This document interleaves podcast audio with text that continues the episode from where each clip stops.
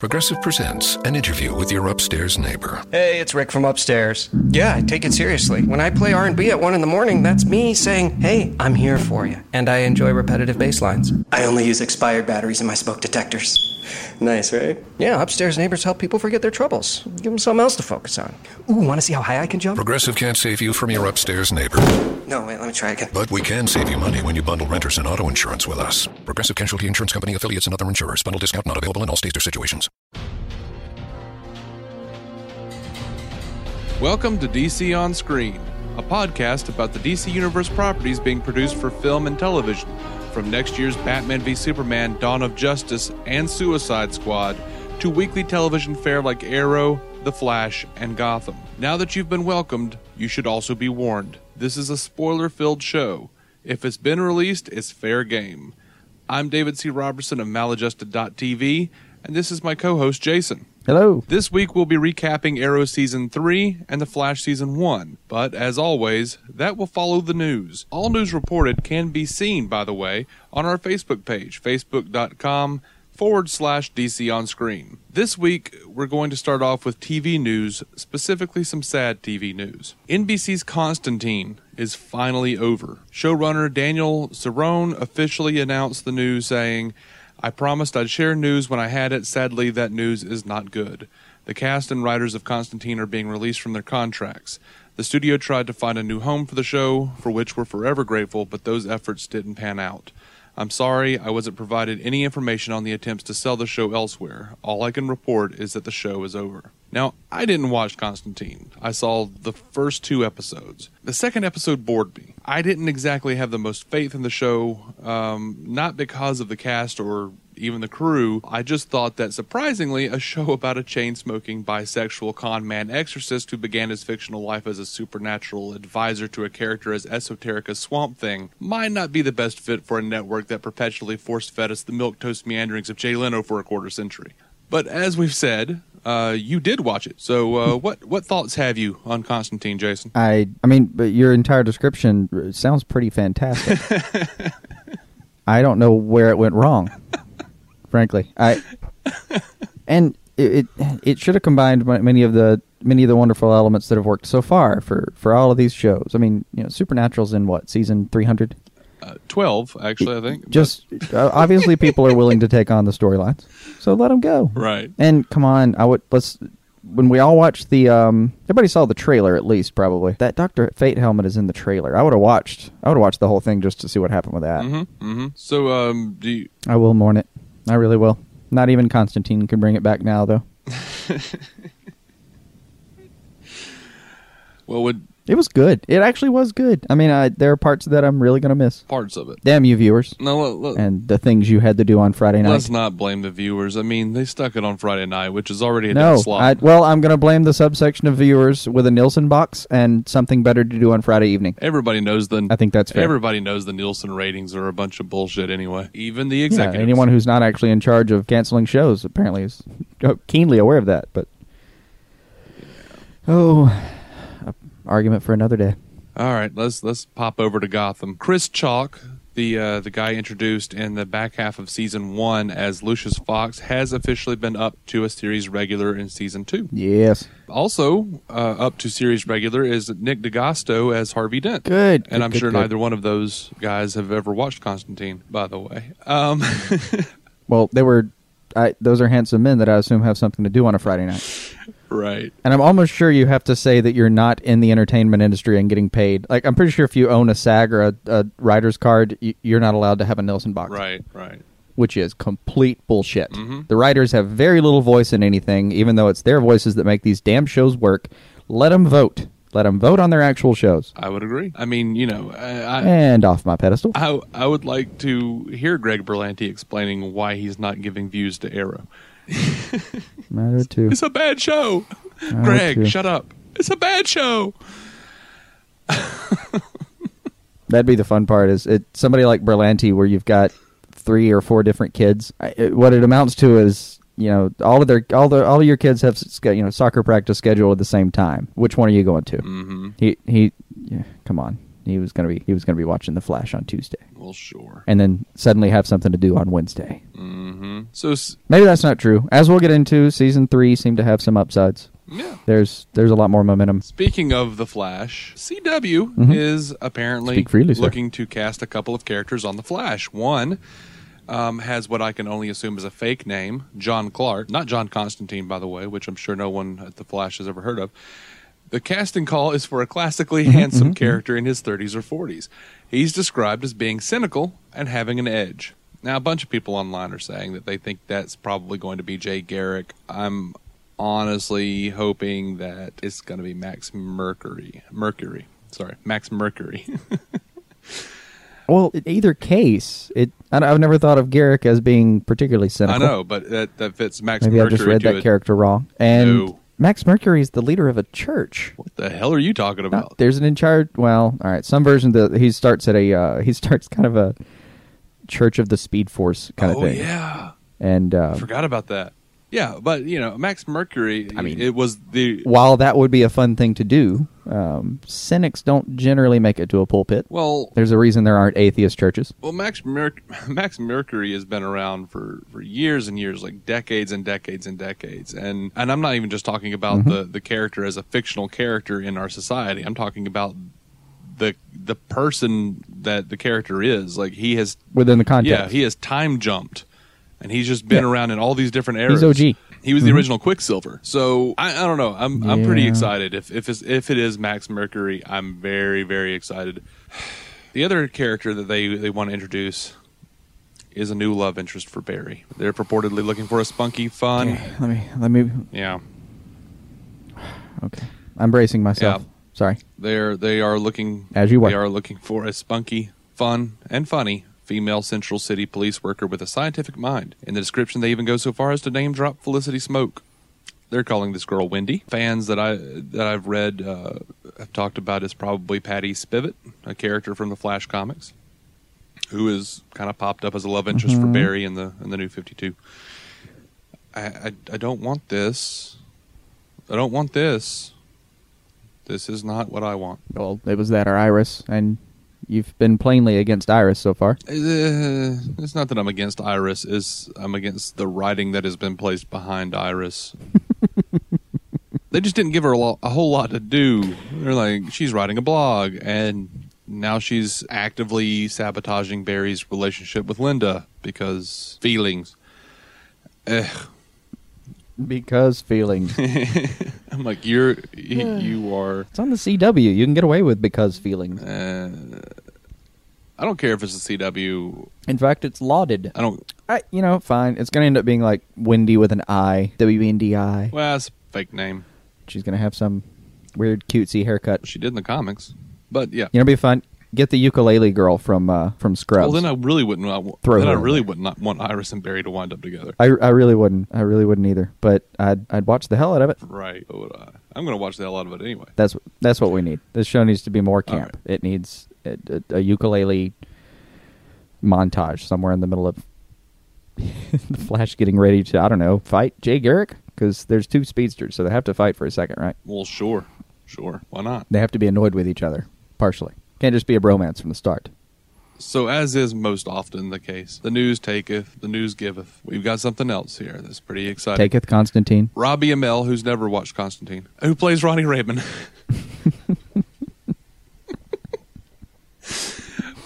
Mm-hmm.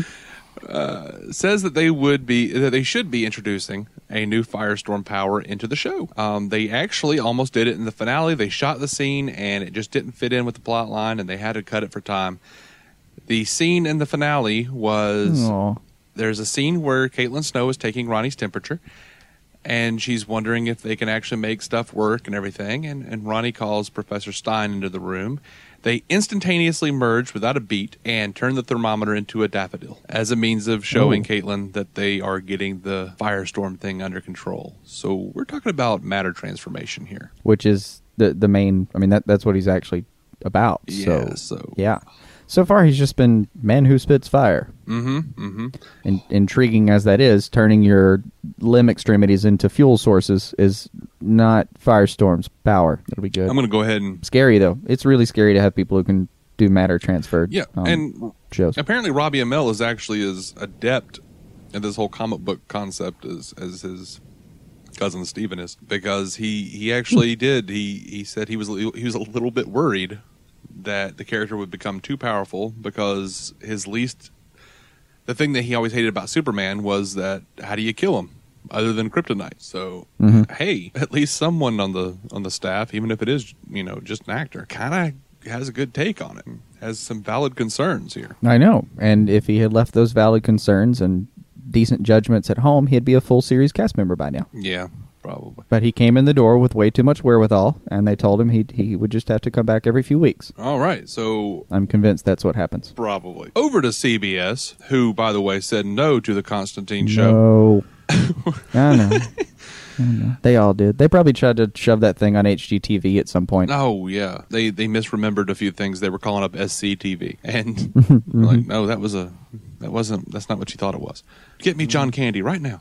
He's what? Oh, Supergirl is going to premiere on October 26th, and there's a rumor. Okay. There is a rumor, and I've only been able to find it on one place, but from a pretty valid source generally. Um, Hercules from Ain't It Cool News, and he's saying that he's hearing that the plan is to integrate her into the into the same TV universe shared by the Flash, Arrow, and Legends of Tomorrow. That's all he says, though. They have released an official synopsis of uh, Supergirl, action adventure drama based on the DC Comics character Kara Zor-El, uh, Superman's cousin, who after 12 years of keeping her powers a secret on Earth, decides to finally embrace her superhuman abilities and be the hero she was always meant to be. 12-year-old Kara escaped the doomed planet Krypton with her parents' help at the same time as the infant Kal-El, protected and raised on Earth by her foster family. The Danvers Kara grew up in the shadow of her foster sister Alex and learned to conceal the phenomenal powers she shares with her famous cousin in order to keep her secret identity. Years later, at 24, Kara lives in National City assisting media mogul and fierce taskmaster Cat Grant, who just hired the Daily Planet's former photographer James Olsen as her new art director. However, Kara's days of keeping her talents a secret are over when Hank Henshaw, head of a super secret agency where her sister also works, enlists her to help them protect the citizens of National City from sinister threats. Though Kara will need to find a way to manage her newfound empowerment with her very few human relationships, her heart soars as she takes to the skies as Supergirl to fight crime. That is the official synopsis. well, that was long. I know. That was a very long way of saying this. Let me do the synopsis over. Ready? All right, let's do it. Supergirl, a show premiering October, what'd you say, 26th? Yes. October 26th mm-hmm. on CBS. Sure. It will essentially be Superman meets Frozen. Have a nice day. And there will be a karaoke scene. I, I guarantee it. I, I just, there will be a karaoke scene. I will eat something that I would otherwise not eat if I'm wrong. Short of a Now, hat. the interesting thing, the really interesting thing to me about No. the synopsis is the Hank Henshaw drop. Mhm. Freaking cyborg Superman? Really? Cyborg Superman is going to be the Yeah, Harrison. Wells of Supergirl? Okay. No, they they don't have to make him straight. You know, they will though. They will. It'll what he'll end up being is some government project to keep a check on people like Superman. Yeah, maybe. That's how these things happen. By the way, they also did they they, they released a promotional uh, poster with that with that synopsis. That, that's going to be up on that's up that's already up on the Facebook page via Ain't It Cool News. All right, on to Suicide Squad and Jai Courtney as Captain Boomerang. He says he did cringe when David Ayer told him he wanted him to play Captain Boomerang. Hmm. Can't imagine why. Apparently, Jai Courtney was not a comic book kid I- growing up, uh, so he had to kind of dig in and look at the history of that. But uh, was is actually pretty pleased with how dark and gritty and awesome that David Ayer has made Suicide Squad and Captain Boomerang in particular. He also, in a separate interview, confirms that, by the way, Captain Boomerang is a complete piece of shit. So staying true to the source material there, folks. Don't worry. um, now, uh, popping over to, uh, well, still Suicide Squad. Uh, pictures have leaked of, of Common and uh, what his costume looks like. He's got a bunch of tattoos on his head. We, I don't, and piercings and whatnot. He looks a lot like the Green Lantern's, uh, the tattooed man. Everyone was really, really kind of certain he was going to be Black Manta. If he is Black Manta, I mean, I guess it would fit in the tattoos and everything. It kind of fit in with the way Aquaman looks.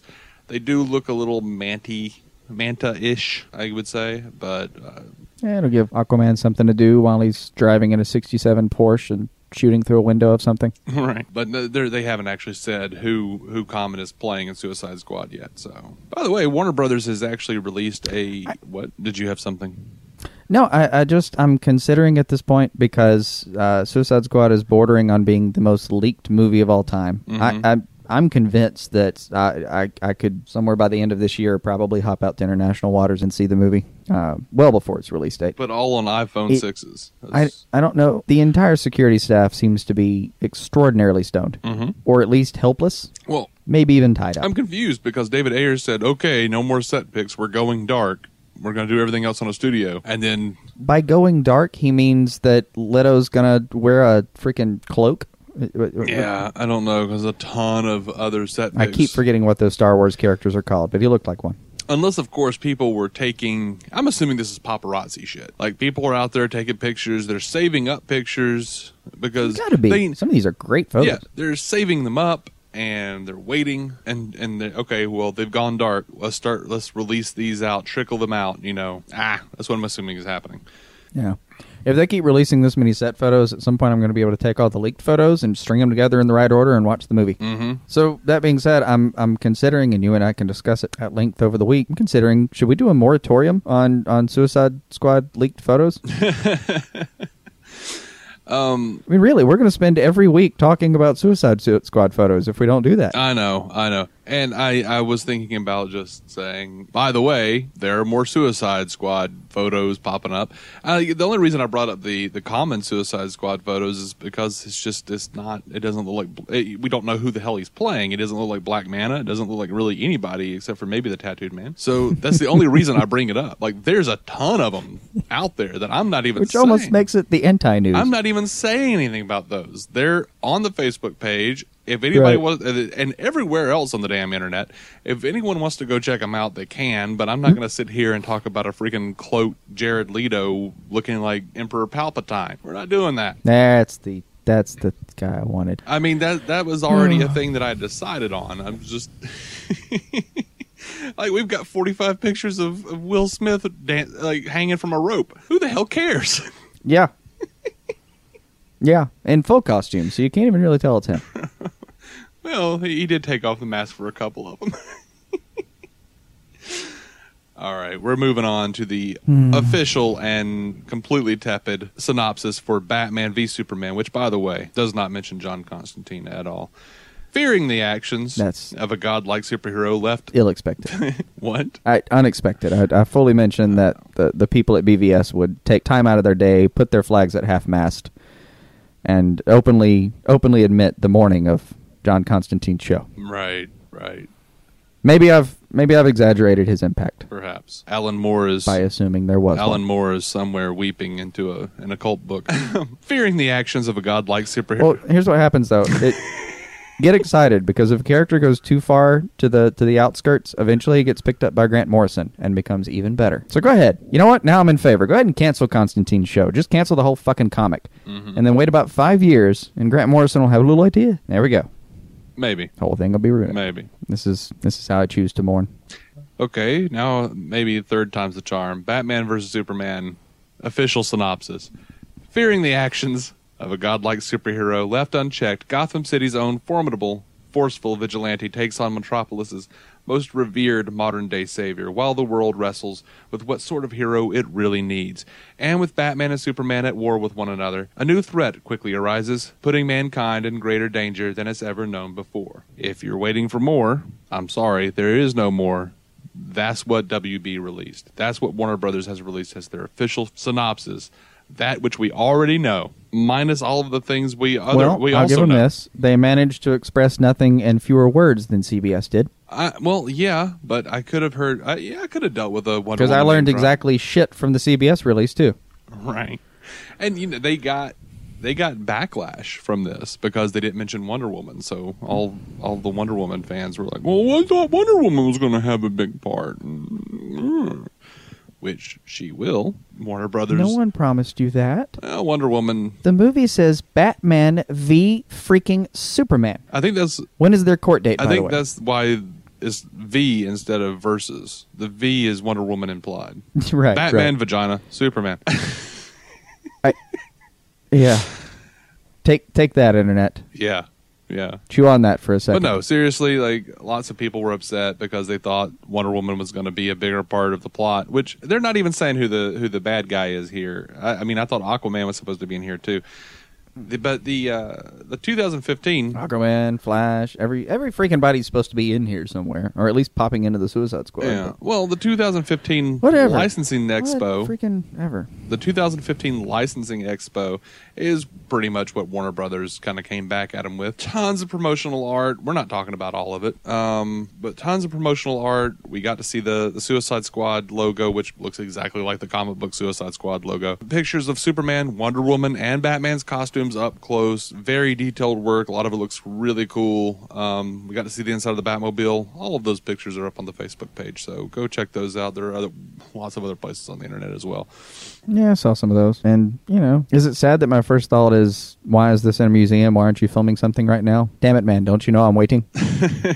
It's the licensing expo, Jason. this armor should not have a day off. It's the licensing expo. It's not having a day off. It is doing a different job today.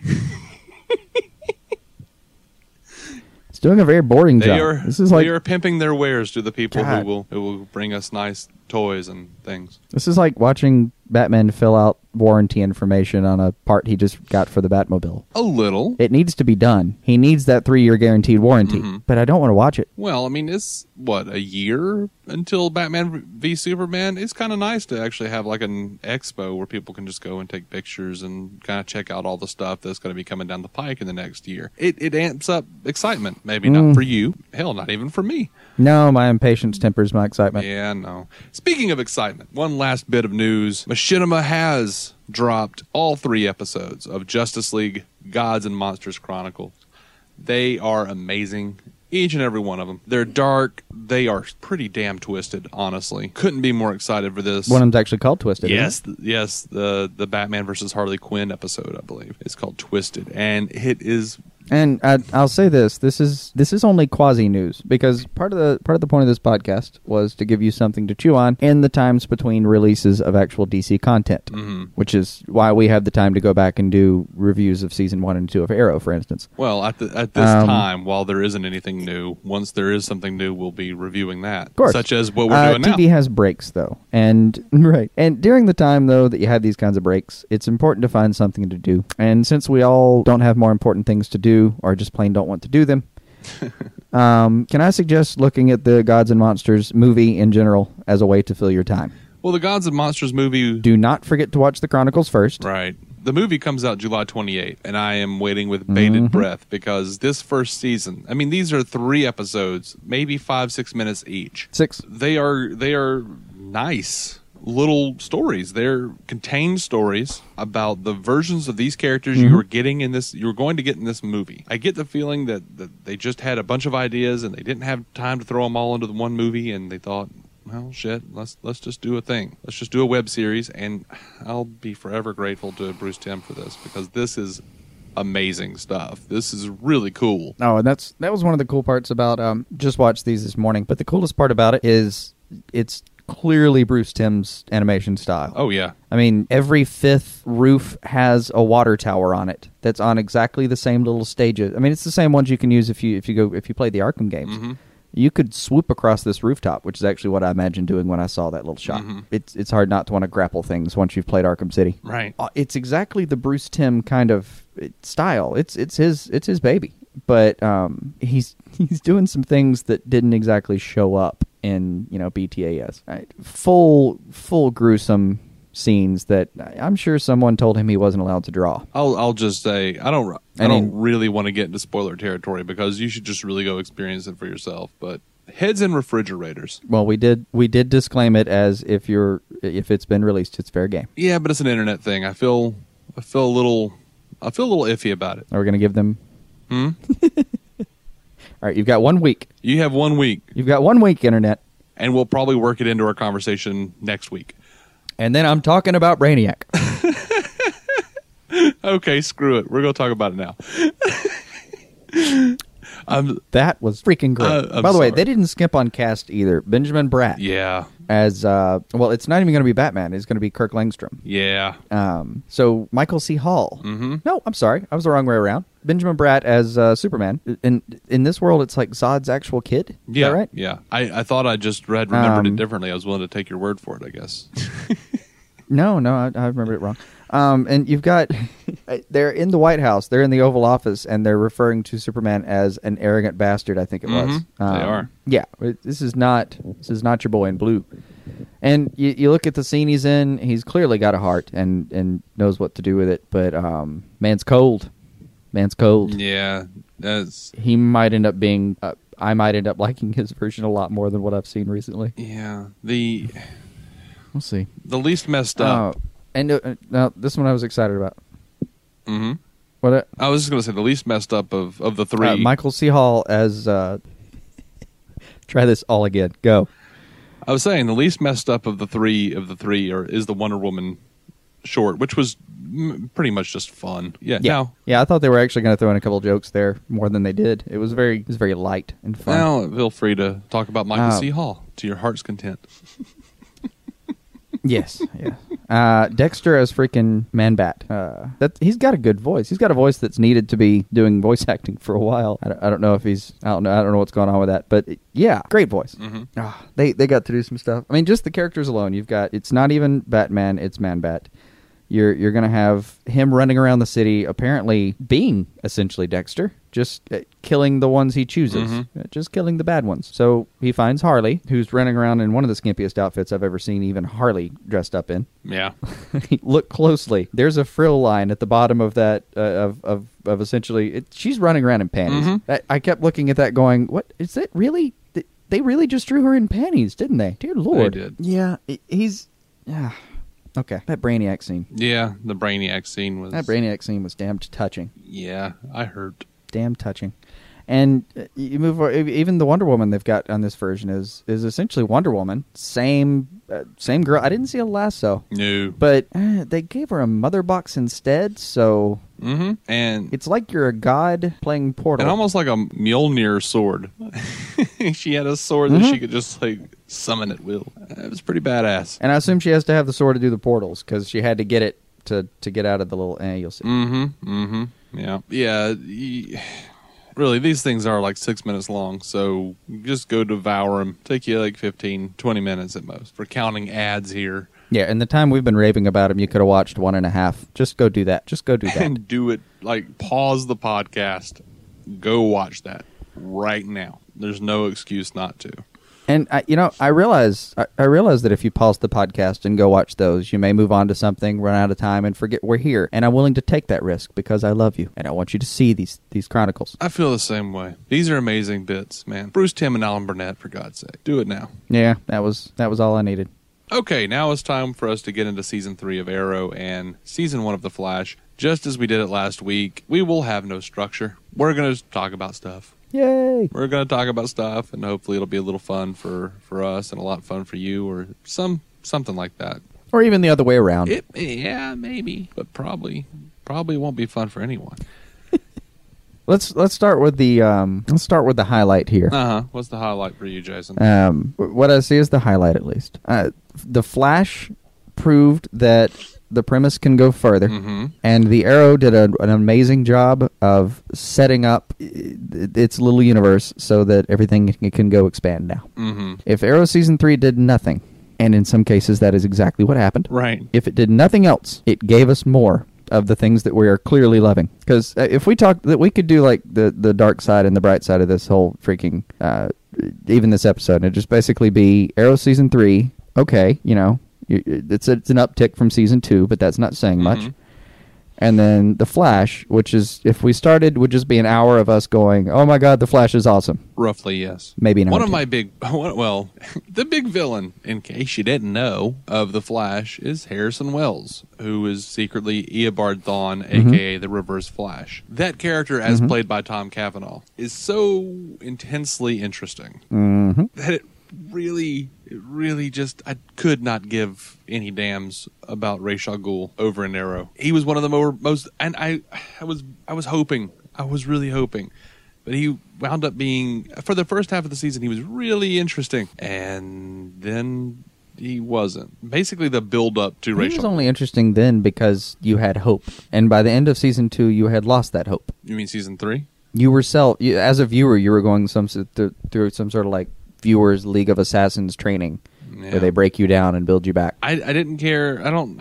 I don't remember the guy who plays Ra's al Ghul. I don't. I'm sorry, and I know that makes me a, a shitty host, but Sorry, name you will not be dropped. honestly, I, I didn't. I, the guy was not bad in the role either. I mean, I just I just didn't Best- care. Best rage I've ever seen. Well, I mean, you had that or Liam Neeson. I mean, I mean, for my money, I'd just like I even liked it more than the. I, I'm saying well, pull I mean, David short of a couple storylines, I even liked it more than BTAS Oh, oh, as a oh. character. Actually, I I know, You- I know. No, We'll get into my blasphemy some other time, though.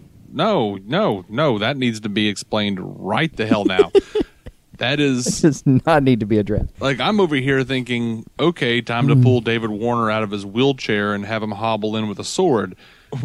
what what possible I like your version more now. What possible explanation could you have for that for that terrible opinion?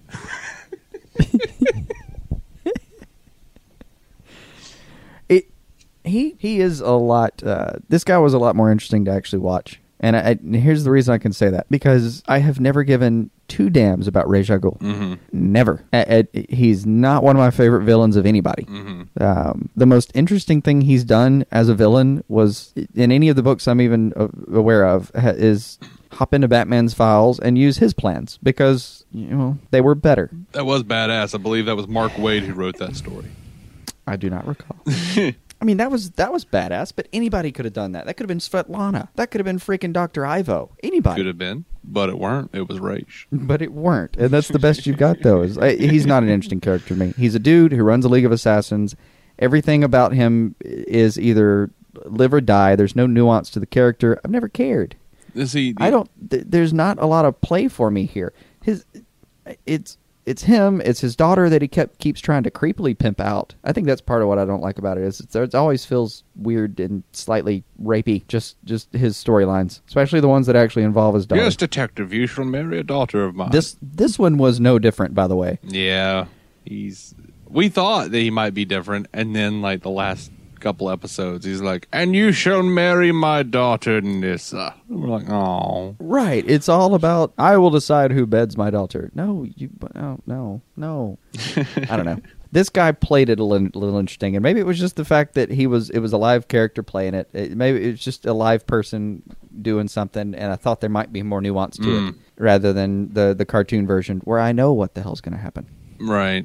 Right. I you know, the the character has only ever been truly interesting for me in Batman the animated series. I love David Warner. I love that strange, creepy little voice he's got. So, yeah, I'm that Ra's was never the most interesting character to me, uh, but at the same uh, at the same time he he was never better than he was on, on Batman the animated series.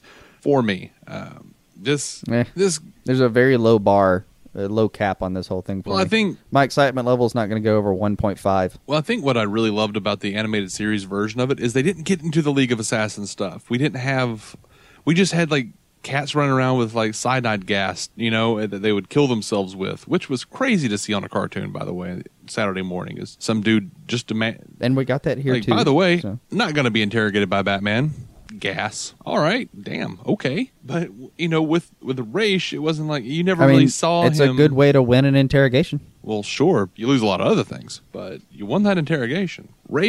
I mean, in the series, though, in, in Batman, the animated series, you never see Ra's with a bunch of ninjas by his side. Only Ubu. And I think more more fun than even Ra's hmm. was, I, I loved Ubu and Batman's dynamic. Like Batman goes to walk in front of Raish and infidel, that's one. like Batman's counting how many times Ubu can actually like step up to him before he takes him down. you must forgive my manservant, Batman. and as as fun as that is, I just I don't know. I can't. So Ra's al Ghul, not the Uh, most interesting I'm- villain.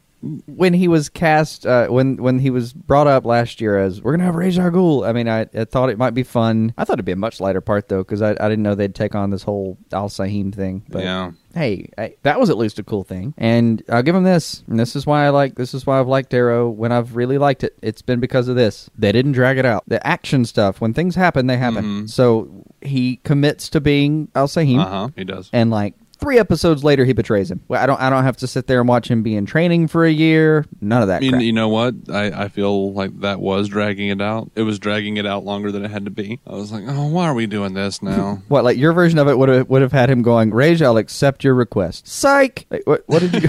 what did you I, I maybe would have had one cliffhanger. pull his hand back and put it behind his I head? maybe would have had one. I maybe would have had one cliffhanger where he's like, "I accept your offer," and then see, basically, just like with Gotham, I would have pushed it up. You push that shit up to mid-season. Now, when when Ra's kills Oliver in the in the when Ra's kills Oliver during the duel at the mid-season cliffhanger, that was cool. That was awesome. Oh yeah. I was I was all a Twitter. It is. It those- was- It's moments like that, and we asked this question at the end of the uh, at the end of the season one and two review, and we couldn't adequately answer it because at this point we were we were in the middle of a dark cave and couldn't see light on any any end. Mm-hmm. But it is. It's moments like that that are just damned cool. It is. It is. That that the, Um, like just Oliver being like, I'm gonna sack up and go take down Ra's al Ghul. Okay, okay then. And then they had the balls. Get on, They you had the balls to, to kill Oliver Queen. At the end of the. That was. I mean, that was I know it's a mid-season finale. Yeah, I know. I know he's going to come back. Sure. I know all these things, and yet you stabbed he- that boy in the heart. He Uh, stabbed him through the heart. I thought he just stabbed I'm him sure through the hell gut. going to be back in January trying to figure out how you're getting out of that. I was fairly certain he just stabbed him through the gut. Um, Was it just the gut? Well, he pushed him off a cliff anyway. yeah, but they did a really, they did, they did a really good job of showing that fight. They, You know, for for cliffhangers, you, you can't beat actually shoving somebody off the side of a cliff. that, that's true. Um, Take that, Meta. But they even did a good job of the choreography there because it looked like Ra's was toying with him. It looked like he was. It really did. He has his little hand tucked behind his back most of the time. He's just strolling around. You can tell this is a man who's been sword fighting for 200 years Mm-hmm. and winning all of them. He has uh, the the kind of lifestyle he lives. It's kind of like the uh, the thing about anybody who's a bomb expert by definition has never had a bad day at work. Him too. You cannot roll around being that level of gangsta and not have some real fight in you, and he has done it. Mm-hmm. Yeah, I'll give it that. And you see it, you see it. I, that's why. I mean, about mid-season when I was seeing him just toy with Oliver, and then you know even gave him a little bit of credit that he fought a little bit better than he thought he would. It he was he was giving him a kindergarten at that point, but it still Yeah. All right. Yeah. So it got intensely interesting there for a while. the season started out. Season three of Arrow started out with an exciting twist. I knew it was coming at some point. I just didn't know when. The death of Sara. Mm-hmm. Now, of course, that also meant that inevitably someone, one of the cast members, had to be the one that did it. And I, I Oh yeah, you weren't going to pull in a new character for that. And it was like they were like, well, it could, would be kind of cool if it was Roy, if he did it on the Mir- Mirakuru, and blah blah blah. Or it really could be cool if it was Thea and Malcolm Merlyn had it. Wait, screw it, let's do both. Okay, right? all right. So we get to see these characters trudge through these terrible, stupid emotions. Yeah, Roy, whose red hood is actually made out of herring at this point. Right, right. And, and this is this is we live in a reality where people will do incredibly stupid, terrible, hurtful things because they're drunk and they won't blame themselves because they were drunk. These characters mm-hmm. are under mind control and terrible drugs like Mirakuru. Roy mm-hmm. sacrificing himself, going to prison because I killed a policeman once when I was out of my mind and didn't know what I was doing. I'm getting what I deserve. Yeah, that one's a little that one's a little existential for me. I admit. I can I can get down with the idea that he's giving money to the family. I understand. Let's ignore the fact that that cop probably had no, a pretty No, that was actually plan. really nice. That that was uh that was some depth there. But yeah, that that was nice. like that. But to be and I, I I appreciate the nobility of, of feeling bad. Um, I uh, I can get it behind it as a as a as a as a storyline. It's not the worst thing that they've done to us. right could not be more sick of See, I think in Thea's case, well, in both of their cases though, they have this. I think they they think on some level that they were the ones who actually did it. yeah That it, that mind control mushrooms or whatever the hell it was, and, and Mirakuru can't really work that way. That it is still you. Mhm. And I don't know. I agree with them because as a viewer, I was watching it thinking, "Come on, mind control flowers or whatever." What? No, no. Why? yeah, and that's that's exactly the response you should have been having. I mean, even on the show, they he brings it up for the first time, and there's all these this mind control stuff. And one of them, I, I forget if it was him or um or the other guy whose name I can never remember accurately, um, actually said, "That's a thing now." Yeah, I don't know. I don't remember. And I, I damn near clapped. Sitting alone in my room, I damn near clapped. Yeah, yeah. I just I don't care. I don't. Uh, Thea, though, I okay. I'm I'm willing to I'm willing to buy. I guess I guess that there are magic mind control things. This is reportedly some some version of the DC universe. I've accepted a lot weirder, to be honest. Mm-hmm. That's fair. Um, none of that makes any makes it easier for me to accept that Team Arrow would just keep letting Malcolm Merlyn come in. I just I don't I don't buy it. I just I don't I don't at all. Like I could I he's, could he's one of those people though who's so damn shady. You'd almost rather he is the definition of keep your friends and enemies. uh, That that whole He phrase. might be. He's the definition of that. I want that enemy as close as I can get him. maybe and I could understand if Oliver was like, "All right, you bastard, train me," which is basically what he did. That is almost verbatim. I'm sure. But it's it's disconcerting to keep watching Team Arrow bicker with Arrow, with Oliver about it. Like, I can't believe you're gonna trust him again. Why would you trust him again, Oliver? oh my damn! Can we just all come to a decision that we're either gonna follow Oliver or not, and stop bitching and whining about it? It, it was I would have really loved it if Oliver had walked in somewhere around episode 18 or so and said, "You know what? I'm sick of this. Everyone, family meeting, family gather around, mm-hmm. passed out hot cocoa with marshmallows, mm-hmm. and explained to everyone that they can either go the fuck to their rooms, be quiet, or trust him." Oh. You can go early, have an early bedtime, and go whine like a baby, or you can man the fuck up and follow me. By the way, this is the season where where where Diggle truly came into his own, apparently, as the character who constantly gives Oliver the wrong advice. This is don't ever tell Thea. I you can never tell Thea. say you're wrong about that. I'm not though. I keep wanting to say you're I'm wrong, not. but I can't prove it. Like he'll be like, "You need to tell Felicity how you feel, Oliver." Okay, well, Oliver tells her how he feels, and that ends in tears because how Oliver feels is he can't be Arrow and be with her. All right, you should never tell Thea that you're. But see, he was kind of right about that. He needed to actually say it out loud so they could both face the fact that that wasn't going to work. But mostly, what Diggle's advice is involves lying. Just, just It often you does. can't tell Thea; she'll never forgive you, Oliver. it- oh, Diggle, just stop, man. and then don't drag don't drag Thea into this. It's it's for her own good. We need to protect her. And then season finale, whose ass gets saved by Thea in a costume? Mr. Diggle. Yeah. Now, This is, by the way, this is one of my favorite things about this show so far. Is, and I've said this before, they spent all this time protecting Thea from apparently being a badass. yeah, of course, she would not have been a badass if it hadn't been for Malcolm Merlyn. It was one of the most. It was the most. I don't know. That is the one decision she made in this entire show that I got behind. Mhm. At the end of everything at season, uh, around season two's ending, she kind of looked around and went, "You know what? Fuck these guys. I'm gonna go with this guy. Mhm. I know he's a piece of shit. I know he's lied to me my entire life." But he is at least apparently my dad, and we're gonna go explore that for a minute. Mhm. I'm actually shaky on whether she she knew she knew it was his dad, right? Uh, yeah, I think they had a pretty. I think she had a pretty good idea that Either he was a he was a son of a bitch. But I can't remember exactly where that laid, but still, but she's like, so is that everyone was, else. That was so- the, the most supportable decision I've seen her make so far. Was I'm going to run off with this guy. He seems to know how to fight. And looking at this scene right now, I think I might need to know that too. hmm Now, I, I couldn't Well, have been more you were right. pleased. I could not have been more pleased that Oliver finally told Thea that he was the arrow. And I couldn't have been more pleased that she was actually okay with it. Like that was that was just that was just perfect. That made my heart warm. I Finally, we don't have to It did. It made. It made. I mean, as I was so sick of that, so sick of that crap by now. I mean, she's running a club with a giant basement in it, Mhm. and has never gotten down there because it's flooded. Mhm. She doesn't have an inspector somewhere she's worried about that that was going to wonder why the flooded room was still part of her structure and what she was doing about it. Yeah.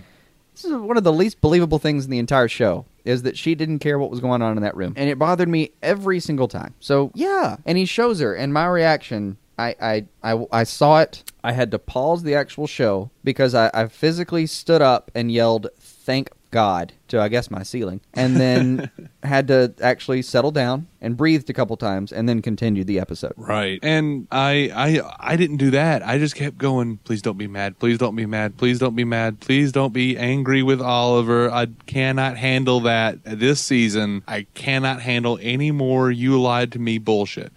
just be okay with the fact that he was lying to protect you even though I'm not okay with it. Just be okay with Right. the fact that he was doing this and he was saving people. Look at that side of it. He he has been saving people, including your ass, all this time. And she was. She was perfectly okay with it. She gave him a hug and told him that he saved lives and that he was an amazing person. Show thank you. and was proud. He was. She was even proud. Like Oliver actually cries a little bit during that scene, and I thought, yeah, man, let one out. Let one the hell out. And you know, the whole time He's been running around in secret this whole time, and his sister finally tells him she's proud. Yeah, and Diggle's over in the corner in the shadows, unseen, going, "Make a damn liar out of me."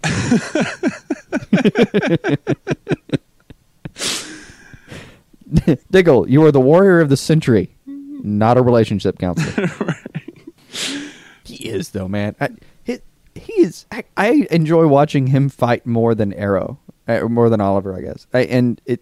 The only reason is this: he has this really. I, I, don't, I don't. I'm sure there's a word for what I'm thinking right now, but he has this very handsy fight style that looks like a barroom brawl, and it's quick as all fuck. Mm-hmm. It's just fun to watch. Like I'll go back and rewind his scenes because he'll in the last couple episodes. What is he? He walks up to like two people and he walks up to to, to the two guards and gets within striking distance and kind of tells them like, "Hey guys, hey." And then the moment he's within striking distance, just it's like eight hits right, in about two seconds, right.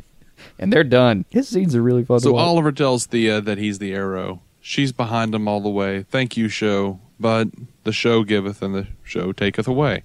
The show made us pay. and somewhere Constantine was not seen. Right. The show made us pay for that very easy, seamless transition from Thea not knowing to knowing by giving us more than half of a season of, of Quentin Lance being pissed at Laurel. Yeah. For not telling him that Sara died. That was that was the other big one that I was just kind Yeah. of please just tell your dad. Please just tell your dad. I know he's over here cl- sputtering and clutching his heart every 5 seconds, but please damn it just tell your father that Sara's dead, you piece of shit. He knows that she's a ninja. He knows that she's in danger. Just be like, "Hey, Dad. By the way, I hate to tell you this. He knows she works for the League of Assassins. Her job is to enter mortal battle. Right? His his his old ticker can keep handling that. Just go ahead and tell him. By the way, and this is if if if a cardiologist ever listens to this freaking podcast, please do me the favor of, of responding to this question. Is there a condition that you can have in which you would be eligible to work as a high level police officer with field work Right. and yet would actually die if you heard hard news? Well, to be fair, they told him to stay out of the field. They did. They told him to stay out of the field. They but he obviously was okay when he got out there. well, but no, he wasn't always okay when he got out there. Except for like one time, and he, he just needed a nitro Oh, pill, and he was on no, his feet. No, sir. No, sir. I was so annoyed. Except for the hospitalization. I was so annoyed through because he keeps going to the field. I'm like, damn it, Lance, stop going to the field. Every time he gets in the field, he raises a gun and starts having a heart attack. They kept showing us that him like raising a gun, falling on the ground, holding his heart. Damn it, man! Sit behind your desk. Be angry with the world. Stop raising that gun because you're gonna have a you're gonna have a stroke or a heart attack or something. Fumbling for your pills, man. it- oh man. Well, if I remember, if I understand it correctly, in order to carry a firearm on duty, you have to pass a, a barrage of physical and mental tests. mm-hmm. I don't mean too many of these things, but at the very least, you have to be physically healthy and you have to be not remarkably unstable mentally. I phrased that very specifically. All right. You uh, that's a minimum. So let me just rephrase the question then. Is it possible to have a heart condition in which you would be eligible to carry a gun on duty and yet not be able to take what is only metaphorically heartbreaking news?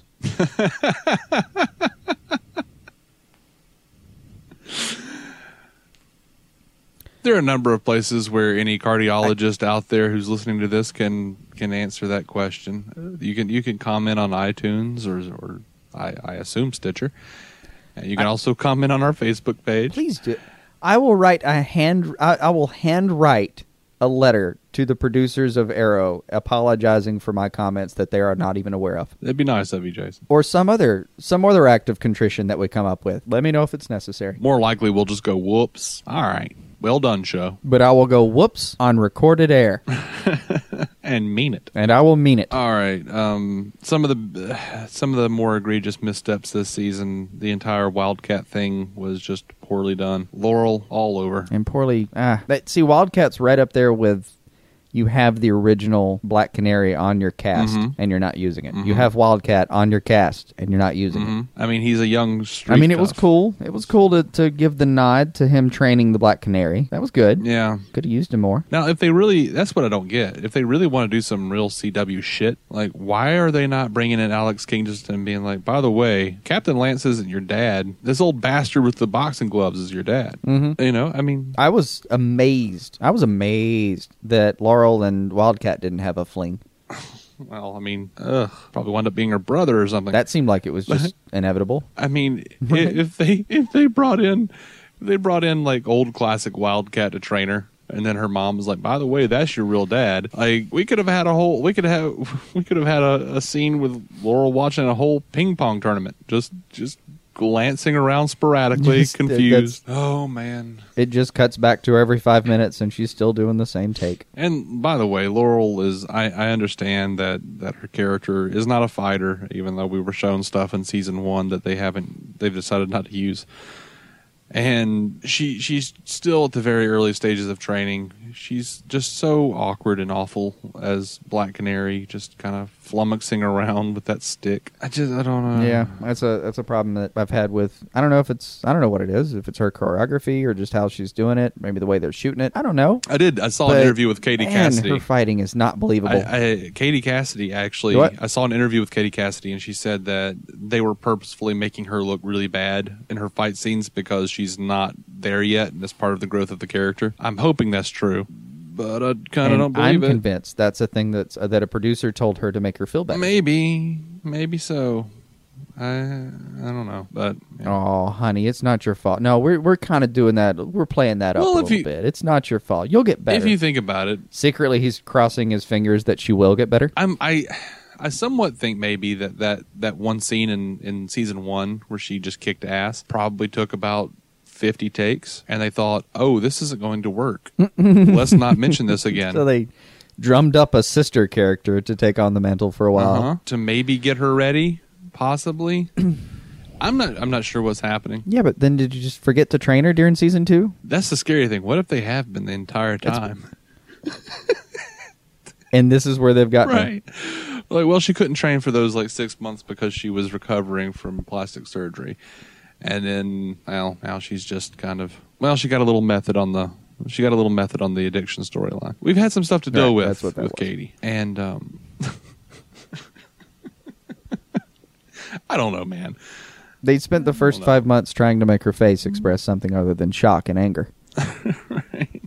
The other seven months were spent trying to recast her. Mm, yeah. And I assume they spent a good six months in a lab trying to clone her, but somehow get her on screen sister's fighting ability into her. Mhm, mhm. That's what happened. Because the, you know, what's the, I forget the girl who plays Sara's name, but she can fight. She looks great in those Katie scenes. Lotz, Katie Lott. Well, that girl can fight. she can, she can. Or at least she can make a series of movements on screen that make a fight believable to me when I watch from the comfort of my own home. When the hell did in in all of the things that was going on in the Flash? Like we got a lot of the cool villains. We got Multiplex. We got we got Captain Boomerang. I think he was on Arrow though, wasn't Rod? Yeah, but they chased him down. The Team Flash went over to Starling to help out. Yeah, the crossover episodes have never been terribly convincing to me. They like I don't. I don't know. I've loved them. I, really love have. them. I love them. I love seeing those characters together. But timeline wise, because especially the back half of the season, those those episodes, it was like Roy jumps down and says, "I am the Arrow," and it ends on that cliffhanger. And then we get Felicity and and Ray show up in Central City, and they're like, "Oh yeah, well Oliver's dealing with some stuff with, with some guys and."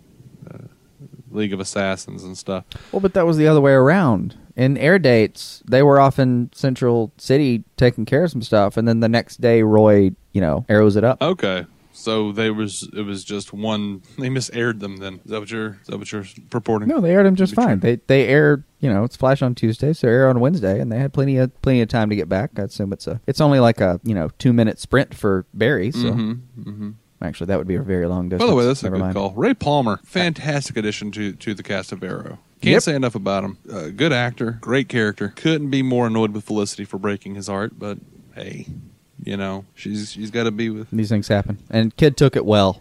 Kid took it well, He didn't he? did. He just buried himself in his work, and then apparently destroyed his entire building. Um. So Well, like here's the thing. This is the difference between people that are successful, or as successful as as Palmer, and people like myself, um, who I'll call normal human A. Um, normal human A gets his heart broken in such a manner, uh, drinks for two weeks, hinges on losing his job, and barely pulls his life back from the brink in time. Whereas Palmer buries himself in his work and invents an entire new field of science. There's a reason he's got billions of dollars and I don't. so yeah. Okay. I'm starting to understand my life a little better. I'm hey, habits of successful people. When your heart's broken, invent an entirely new form of science. When your heart's not broken, invent an, inform- an entirely new form of science. perfect the entirely new form of science. So Felicity, Ways to mend from a heartbreak. Join a superhero team. Felicity and Ray were a great combination. I really, I, I really did. I liked them a lot. I liked them a lot together. I liked them a lot as Those two dorks were a lot of just great chemistry. fun to watch. Nice little Doctor Who mentions there. Couple. There were. Um, Always beloved. I was actually proud of Oliver for a second for um, for telling Diggle to for firing Diggle and saying, you know, you have a family now, do that. Kind of sad that didn't keep go keep up. You know, I kind of felt like that was a needless. No, there were hints of hints of humor in the Arrowverse at that point, though, where um, when when Palmer's getting introduced and him and Felicity are together, at, doesn't Arrow doesn't Oliver just at some point kind of have an "Oh my God, there's two of them" Mhm. line? I, I I'm Um, not sure that was I'm not sure that was Oliver's line. I don't remember uh, to be honest. He he has some crack about like, "Are you sure about him? He might be your brother" or something like that. I really I cannot remember the line, that might have been Diggle. nor the beat, nor the episode. that sounds like a Diggle. All I know is that somewhere in there, which one? The, are you sure about him? He might be your brother.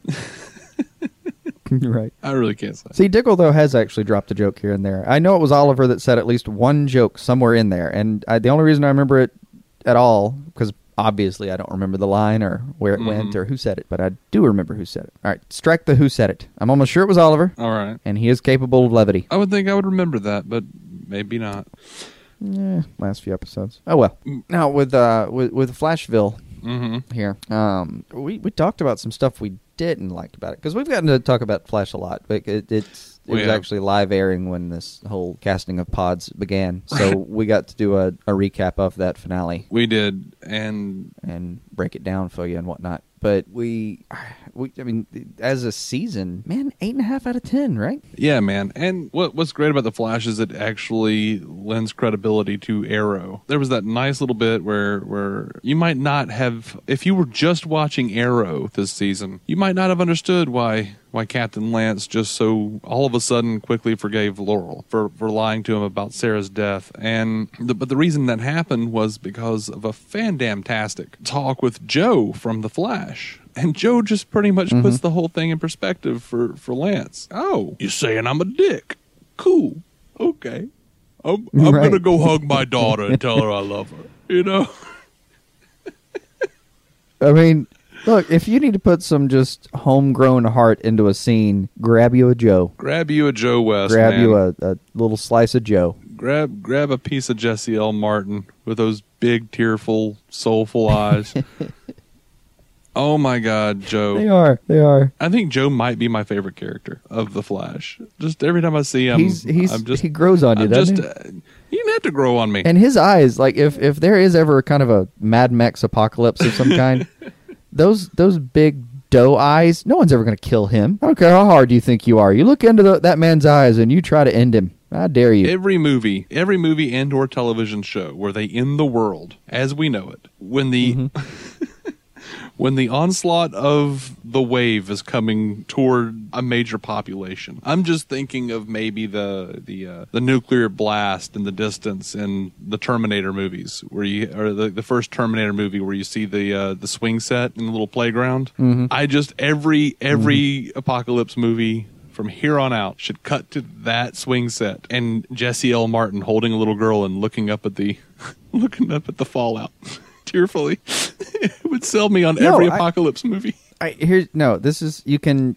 I can put an anticlimax on every apocalypse movie from here on by doing this. You whatever your act one is, where the, the apocalypse starts, Mm. fine. And somewhere during act two, when it all starts revving up, or somewhere during mid movie where the war is really about to begun uh, to be, to begin, you, you have your you have your humans on one side and your I don't know uh, genetically modified crab human hybrids on the other, who are now charging. Mhm. You could stop every war from that point on by just instead of putting out your armies, just send him out the front gate across the moat, and just have Jesse L. Martin stand there and kind of go, "Come on, guys, war will end." Also, any any further All the crab people will be like, "You know what? You're right." any for Click, click, click, click, click. also any further Sharknado movies. I just want Jesse L. Martin running around with a chainsaw, slicing up flying sharks, and laughing his ass off. Just having a great time with it. That's what I will watch every Sharknado movie if they put that in. and then being really sad when all the sharks are dead. They're never all dead, Jason. They're never all dead. All right, so how they've really dealt with a lot of time travel stuff in, in Flash. Totally down for it. Love it all. Let's do it.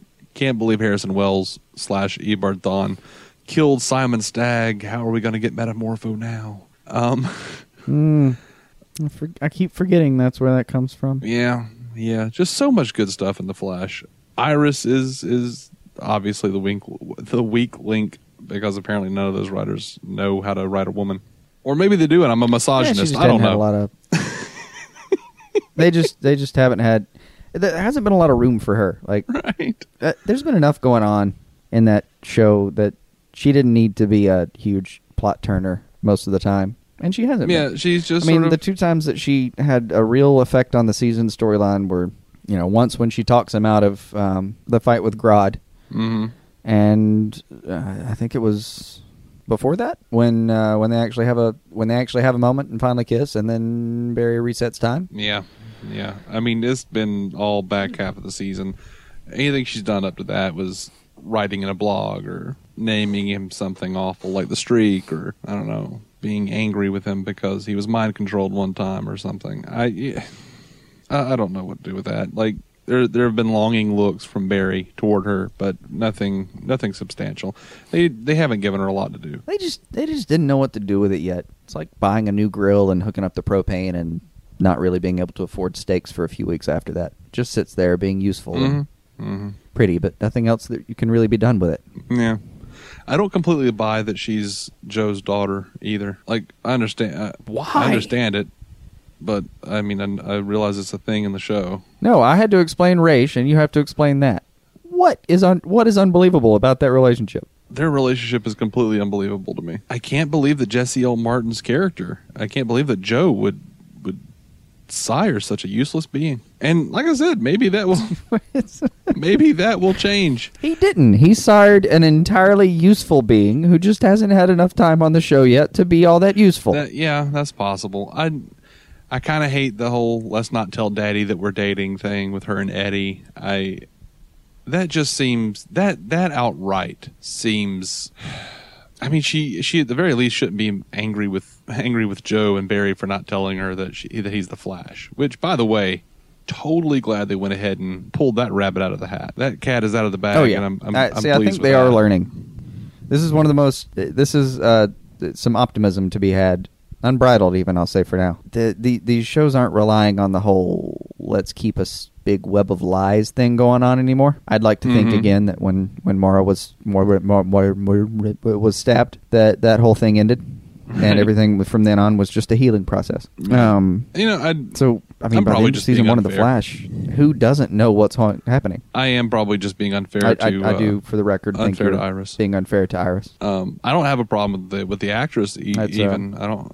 Uh, it's, it's just a it's just a lack of, of character depth in a lot of ways, and then in just her not having a lot to do.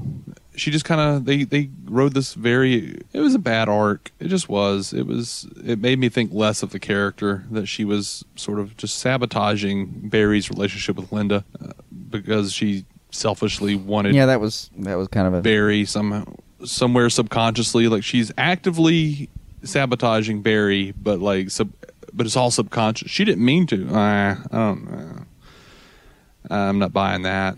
No, and they have a quick talk about that. Uh, Doesn't Barry kind of call her out on it at some point and uh, give her a speech that's along the lines of, you know, if you don't want me, that's fine, but you can't stop other people. Mm-hmm. Yeah. He got a little annoyed with her being, uh, I don't know. It really was. It was a you can't have it both ways. Um, we, hey. We've already spoken about how uh, how just solidly good John Wesley Shipp is. Aside from Wells' favorite villain of the faci- of the of the season is going to have to go to Hamill for the trickster. Just on point. yeah, but that's just how your heart wants to vote. That is not just how my heart wants to vote. What what does your mind tell you? To? Hamill. Hamill. Okay. well, then it's two for two. My heart and mind are in tandem. Hamill. Mm. Um, Snart was a lot of fun. I, sli- I slightly resented that episode because I don't actually want to go back and watch the Flash from what was that the eighties, Uh huh. seventies? Uh, it was eighty nine. Somewhere around that area? I think it was ninety. Oh God, was it that late? But it's only like Oh, twenty. Lord. it's only twenty two Anyway, episodes. I don't, you don't actually want to go back and watch that. It's only 22 epi- episodes, and No, I don't have to. in case they actually, unless they actually, which by the way, that's been one of the weirder things for me in the Flash is that they brought in Amanda Pays as her character from the original Flash series, except she's older and basically where that character would probably be had this much time passed. And they also did that for a uh, I can't remember his name. He was a cop in the original Flash series, and now he's like the commissioner or something, and he's playing the exact same character. I don't know what they're doing with that. I don't know why they're doing that. It might just be a wink. It might just be a throwaway thing, but it's odd to me.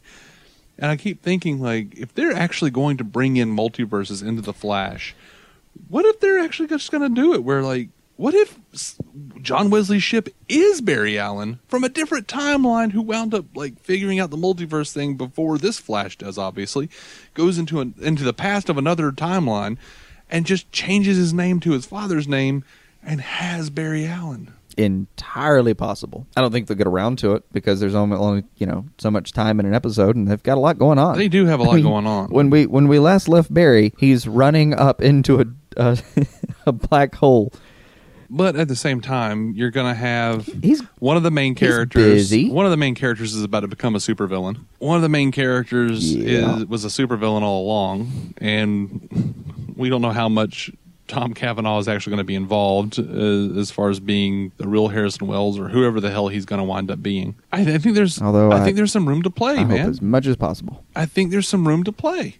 And if they if they actually make the, the original if they're doing all these multiverses and they actually make the original Flash show part of that canon in some capacity, I'm I'm not gonna I'm not gonna be sad for it. That's that's gonna be really No, really then they awesome. can. They can work it in. They've it's they've started the multiverse thing. They can work all that in if they want to. If they really want to. And that's by and large the most exciting thing um, about the Flash show is that they're they're going for it, man. They're they're riding the horse. Oh, and I I really loved this about Trickster is you know that that was a really fun episode that kind of ended kind of ended with a whimper a little bit Mm-hmm. as far as the, the Trickster's entire plot. Um, and that's that's the way I remember all that actually working every time they they square off. Mhm. Like the Trickster doesn't really he's he's a nuisance and he has he can be deadly, but he's not he's not a Joker level agent of chaos. Right. He he's just just menacing enough to really need to be put down because he will kill, but he, he just I don't know. It it made sense that it was just a simple trick to foil his entire scheme. Mm-hmm. But Hamill's And off to his medication he Hamill's goes. turn as the as the trickster in in this season of the Flash was pretty fantastic. It may have ended on a whimper. I don't remember them actually doing away with him. I don't think they actually got him put him back in jail, did they? I really don't. I think he may have gotten away. I don't. That's what I'm saying. It was a complete whimper for me. I don't remember even what happened past him running through a semi. Well, it doesn't matter because I'm assuming this character's not done. I'm assuming he'll come back. There's a Flash running around out there, so he has a foil. He has a proper foil. Nah, as long as they can, as long as they can get through, as long as they can get him into the into their schedule, they'll be good. Right. Um, let's uh, let's end it with this though. Let me ask you a couple of quick questions. All right. Sure. Okay, you already answered who your favorite villain was, Mhm. right? So we got Trickster. Well, aside from Wells himself, yeah. Sure. Now we know though that um we know there are some new villains coming, but short of them, although if you feel so strongly about one, go for it. Who do you think's there to cause the Flash the most trouble next season? Hmm. I'm I'm I'm really sort of hoping it's Mirror Master. Me too. Really, sort of ho- hoping it's Mirror Master, but No, we don't. I I think They ha- they haven't mentioned a big bad for. two, no, right? no, no, they Have haven't. And I'm I'm hoping it's Mirror Master to some degree, but I'm kind of expecting it to be Caitlin Snow. I think it actually will be probably Yeah. Frost. She, I mean, it would go in line with what we're we've been dealing with in the f- first season of the Flash, where you have uh, Tom Cavanagh being one of them, and then turning out, by the way, we, I wasn't. So season two, um, I would be looking at Caitlin Snow, who has been one of them, turning, and by the end of the season, actually being just a really bad, bad, bad person. Now, I, I might be I might be wrong about that, and God help me if it winds up being the anti-monitor. I'm just gonna I'm just gonna piss myself with glee. Oh, it's too early. No, in my in my overwhelming scenario where Supergirl actually gets involved in everything, you got to wait a few seasons. Well, sure, but that's your scenario, and that's how we would do things. But I mean, honestly, man, I, I don't know. Like, where could they go? I mean, if they have, I mean, we, they've already talked about if they're going to introduce more speedsters, it's going to be this season. We might very well have a by the end of the season. By this time next year, we could be talking about Well, they're already going to get a couple. how we have you know we watched the flash and and wally west and max mercury and god jay garrick running around fighting some uh, fighting the reverse flash or something I, which we know he's not dead we know he's not going away so No, all of all of those people are. eh, But there are people. Um, you know, we don't have to get to anti-monitor level bad. well no we don't have to That's a multi multiversal level of bad. I mean, screw it let's bring in impulse just- too let's we do just need that a couple people that can. right. Um, we just need somebody who can who can stop the flash, and there's plenty of people that can do that. Mirror Master among them. Oh, Um, oh, oh! You know who the you know the villain of season uh, two of the Flash should be? It should be it should Mm-hmm. be Arrow. We saw how quickly that cat took down Reverse Flash. And Flash himself, actually. Yeah, I mean, You know, we've never talked about that. Uh, just a quick, a quick aside: the Arrow versus Flash uh, fight scene. Uh-huh. One hundred percent yes. indubitably, that was. I mean, God, There's the reason we watch these damn shows. Yeah. There- There's there's Yeah. seasons. I mean, the whole whole chunks of a season will be boring. There'll be story arcs, yeah, and we're gonna bitch about all of those things. Mhm, For that is our mhm. purpose. But then there are scenes like, then there are scenes like that where you you have a, a an enraged Barry, Yeah. just gut punching Oliver, what must have been some 250 times. hmm and Oliver's still Batman for all intents and purposes on this show. He He he might be you know somewhat whiny at times and make poor decisions that Batman wouldn't make. No, Bruce made plenty of poor oh, decisions. Oh, sure. I it, I, I believe. he almost married that Sarah Kane lady once upon well, a time. Well, I think the the I think the list ends and begins with putting a ten year old in a costume. But not saying I don't want to see it on screen. Just saying it's probably a poor decision. That's a that's a fun argument to have. No, man, no. Batman's Batman's infallible. That guy's always right. Okay, all right. One word response. Robin. Right. Well, which one? Doesn't matter. Doesn't matter. All right. So wrapping up our our, our take uh, on Flash season one and Arrow season three. Ollie Felicity suddenly suddenly very uh, together at the end of this show. Arrow is not the Arrow anymore. They're go they're riding off into the sunset. Um, Malcolm Merlyn. And he can't be anymore because he's. Uh, Malcolm remember, the Arrow title is has been taken from Yeah, him. yeah. Malcolm Merlyn is uh, now Ra's al Ghul. I, I gotta think that I gotta think we're gonna see Tommy again. I think he's gonna bring back Tommy. Nah. I'm serious. He's Nah. gonna. He's, I think he's gonna Lazarus Pit Tommy. He's gonna look at Thea and go, "Oh, maybe it was a myth that the the Lazarus Pit, you know, does terrible things to people." Because he warned Oliver and he warned all of them. If you put Thea, who has been killed, by the way, in that Lazarus Pit, she's gonna come out Mhm. changed. Well, she came out and she was fine, so far as we've seen. So maybe he's thinking. Well, she had a panic attack, and then her memory was bad for like a week. Yeah. But Um, that's and then she that's totally worth reviving someone. It was the equivalent of having a, a meth weekend or a dissociative fugue. It was it. I'm not completely certain that all of Arrow hasn't been a disassociative fugue, but Yeah, we're gonna wake up on the other side, and there's there's not gonna be any series. I, I, I and that's the important thing. As much as we've bitched about him, I don't want a reality where I've dreamed that all of these things exist. I still want them. well, sure. Hell, I even like because if, if you dreamed it, that mean that means that you were the bad writer, at the very least. Right. And I will not I will not say an elsewhere this shit. No, we're going to keep the story. We are not going to St. Elsewhere. All of it matters. shit. I uh, it might be one of my favorite things anyone's ever said. An important thing to remember. All right, so I, I think I think we might we might get Tommy Tommy Merlyn resurrected in season four. I just I can't imagine them not doing it. They're already going to bring back Sara, and especially if Merlyn is sitting there going like maybe he'll do it at the end of season four, like he'll kind of look back and be like, oh remember Nah. well Sara got Sara came back too, and she's White Canary running around with Rip Hunter, and Thea is kind of being all badass over here.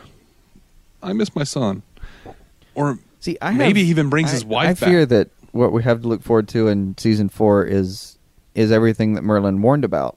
I I, I have this fear that there's going to be a, a lack of mind control for Thea, where she's going to be trying to be a vigilante with her with, with Team Arrow there, and um, Mhm. will keep finding herself, you know, killing people or doing whatever it is, uh, whatever Okay, bizarre but behavior they inflict upon. Her. Damn her. it, man. You know they're going to temper that storm, and you know Malcolm Merlyn is going to notice. And when he does, Tommy and possibly his wife are going to be coming back.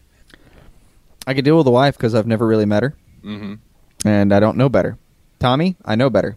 It might be a situation of like the older the I- person gets, the worse it is on them. So, of course, it would be worse for Ra's the longer he goes. Tommy's been dead for like two I years. know. What if he brings back a zombie?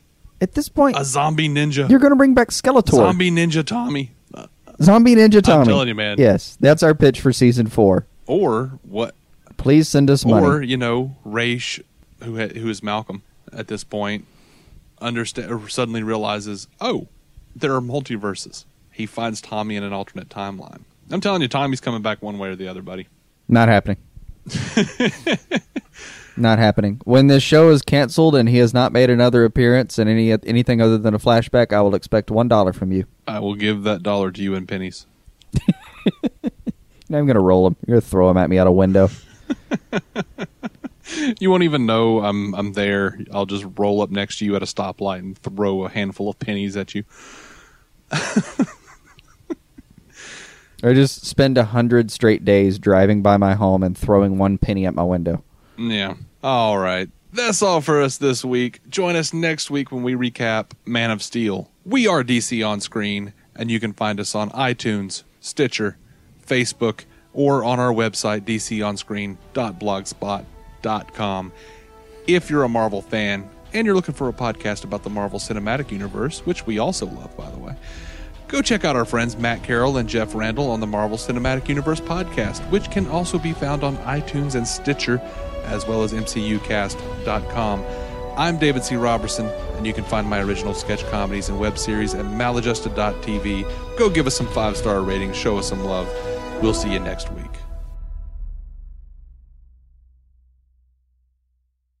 The thing about comparing rates at progressive.com is that by now you've heard a lot of ads about comparing rates at progressive.com. We probably don't even need the words comparing rates anymore to remind you that seasoning steaks at progressive.com is an easy way to save on car insurance, or that swimming in trousers helps you find the lowest rate. And that's the thing about foraging for truffles. You've heard a lot of ads about standing tiptoe on a cinder block. Compare rates and sing softly to a wounded field mouse and save at progressive.com. Progressive Casualty Insurance Company and affiliates. Comparison rates not available in all states or situations. Look around you. That car you're driving, that house your family lives in, making your daughter laugh, inspiring her to dream. You did that. Teaching your son to drive, teaching him he can be anything, all you. And your dreams for tomorrow. You'll do that too.